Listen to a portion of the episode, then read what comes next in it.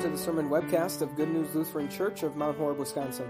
The following sermon was preached at our children's Christmas service on December 18th, 2016, on the basis of Isaiah 7, verses 10 through 14. By my count, it happens over a hundred times in the Bible that God or someone who is speaking before God, speaking for God, says to someone, "Don't be afraid." Don't be afraid. In some cases, that person is facing a very daunting and uncertain future.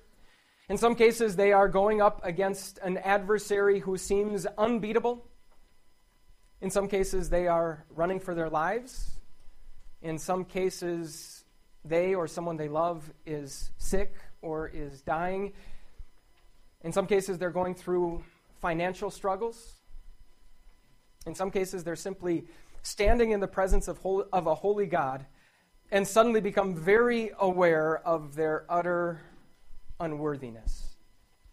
In those and, and dozens of other situations, God's message often is simply this don't be afraid. So here's my question for you this morning Would it work? If it were you, would it work? I'm guessing some of those situations sound a little bit familiar. And if you're anything like me, situations like those are just one of, of many things that keep you up at night, that raise your stress levels, that, that add to the increasing number of gray hairs on your head.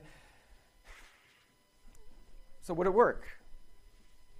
If in a situation like that, God simply said to you, Don't be afraid. I don't think we even have to really speculate about that because we've, we've been in situations like that. We've, we've usually been on the other end, however.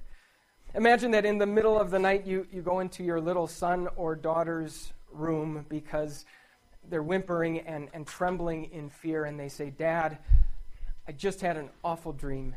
Monsters came out from underneath the bed and, and tried to get me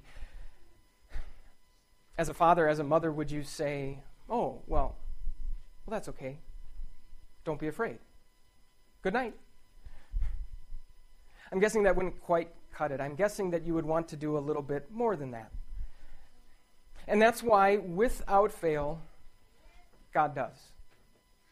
Every single one of those 100 plus times that God says to someone, Don't be afraid, he always adds a because.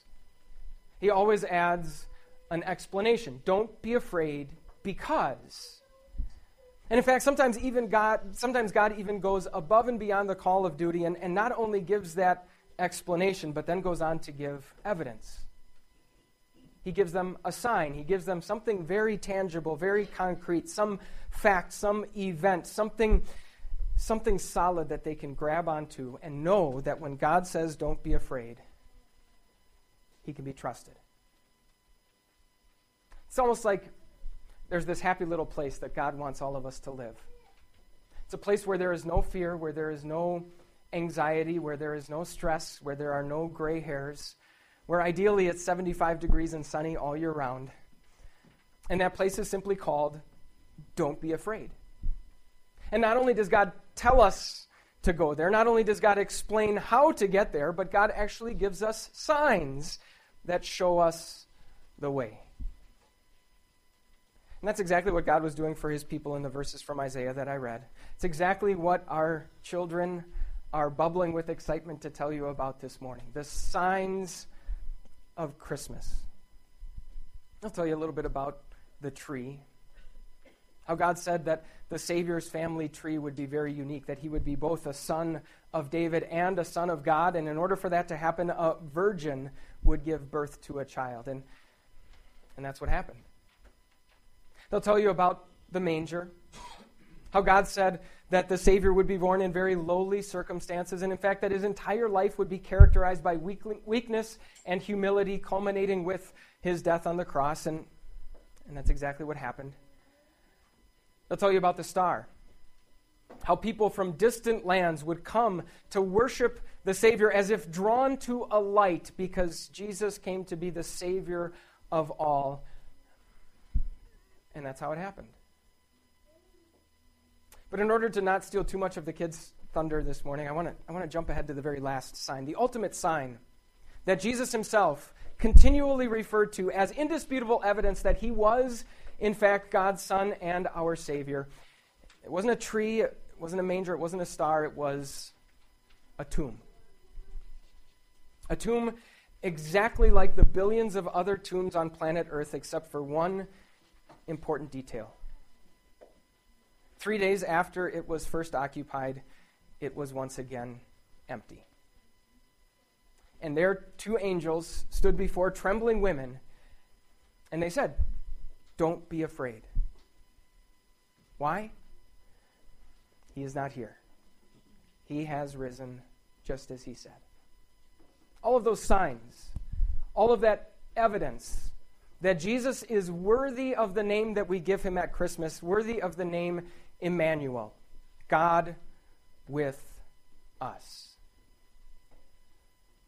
All of its signs that that, that child in Mary's womb is God. That that baby lying in a manger is God. That that toddler doing what he's told is God. That the teen facing temptation and peer pressure is God. That the grown man living in a world of hurting people and having perfect compassion for them is God. That the convicted criminal hanging on the cross is God. That the risen victor sitting in glory is God. All of it evidence that Jesus is fully worthy of that name, Emmanuel. And because he came to share everything in common with us, we now share everything in common with him.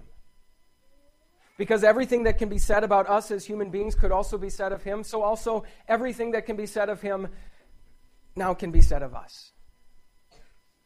That absolutely flawless life from womb to tomb that God expects out of you, that life has already been lived in Jesus. That penalty that God demands for each and every sin that you've committed, that penalty has already been paid by Jesus. That share in an unfathomable inheritance. And that spot in eternal glory is yours, reserved for you by Jesus. And in the meantime, that same Jesus says to you, don't be afraid. If you're facing financial hardships, he says, don't be afraid. Look at the sparrows, they have food. Look at the flowers of the field, they are beautifully dressed, and you are infinitely more valuable to your Father in heaven than they are.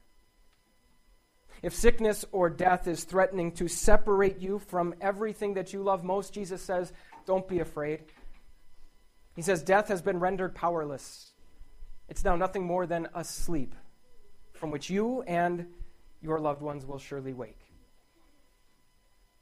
If you're standing before a holy God and suddenly keenly aware of your unworthiness, Jesus says, Don't be afraid.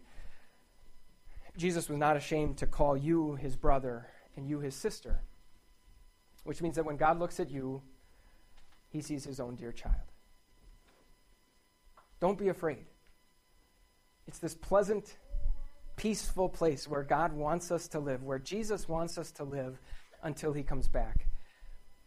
And he doesn't just tell us to go there, he doesn't just tell us how to get there. He has given us the signs that show us the way. Proof that he is Emmanuel, the child in the manger and the one who comes to you when you're trembling in the dark. And when he says, Don't be afraid, you can take him at his word. Amen. Thank you for listening. For more information about Good News Lutheran Church, visit www.goodnewslc.org.